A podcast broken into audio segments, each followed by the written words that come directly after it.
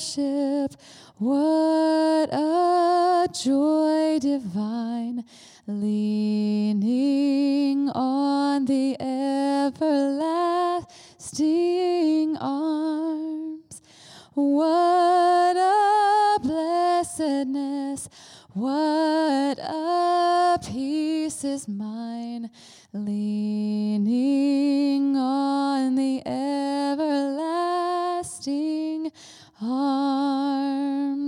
leaning, leaning,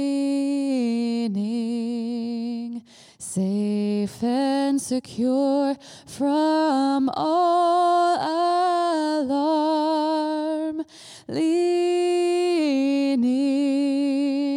leaning,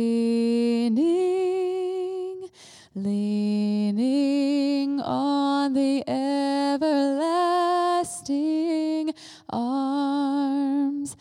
What have I to dread?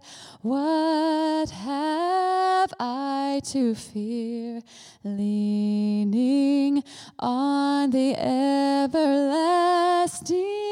arms, I have blessed peace with my Lord so near, leaning on the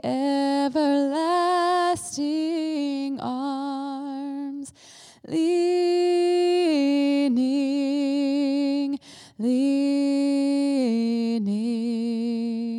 safe and secure from all alarms, leaning, leaning,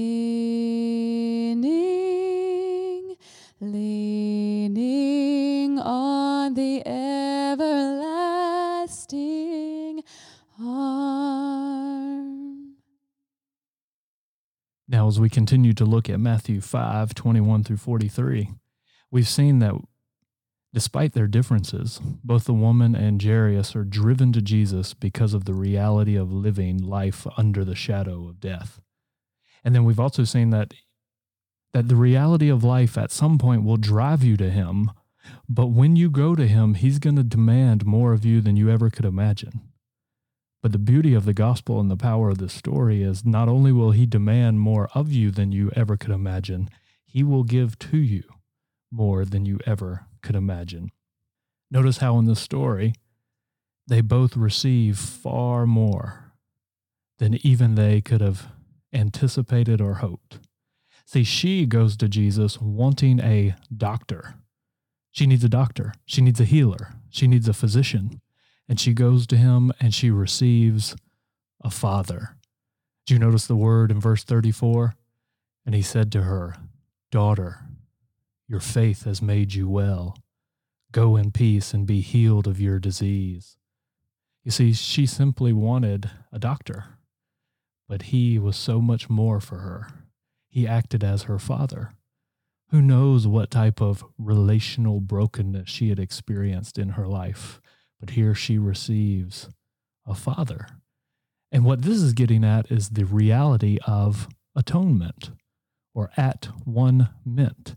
It's the fixing of relationships. And this is the whole point of forgiveness. This is the whole object and result of faith. It's so that the relationship that was broken between God and us can be restored. And notice now she can go in peace. Because at one time her life was filled with war, but now it's filled with peace and reconciliation. She wanted a doctor, but he gave her a father. And that word daughter is just dripping with mercy. And I wonder if it wasn't just mercy to her, it was also a gentle rebuke to Jairus. Because I can imagine how anxious he would be about his own daughter. And maybe this is a beautiful, subtle way of Jesus telling him that there's more than one daughter in danger here. I will take care of your daughter, but I must take care of my daughter first. So she received far more than she bargained for. But then so did Jairus, because notice what he wanted from Jesus is he wanted healing. He wanted Jesus to fix the fever. But instead, he received resurrection. Jesus comes to him and says, She is not dead. She's just sleeping. And then there's that tender scene in verse 41 where he says, Talitha kume, little girl, arise.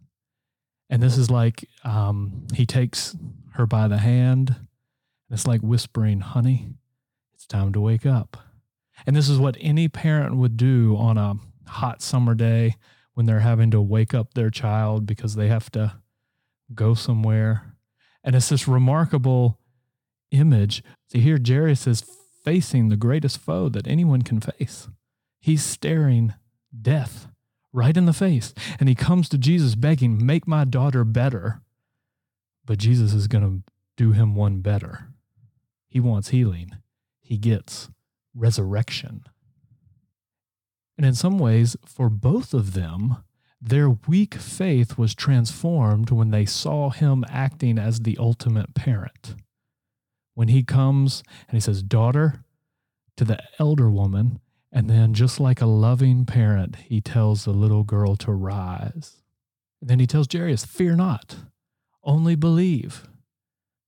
What they're seeing is the reality that all little children know. So there's times when they feel terrified or fragile or unsafe. They go running to their parent. And when they're in the arms of their mother or father, they feel completely safe.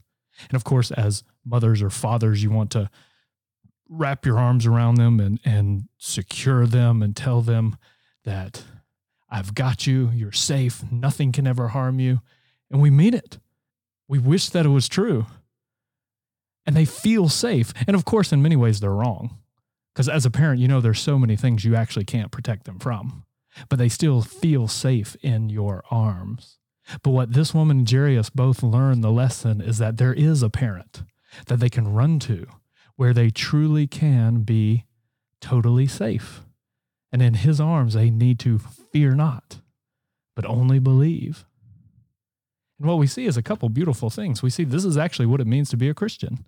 If, if you're a Christian, you've received both of these things. You've received in part now and in full later resurrection and relationship. Your soul has been raised from the dead.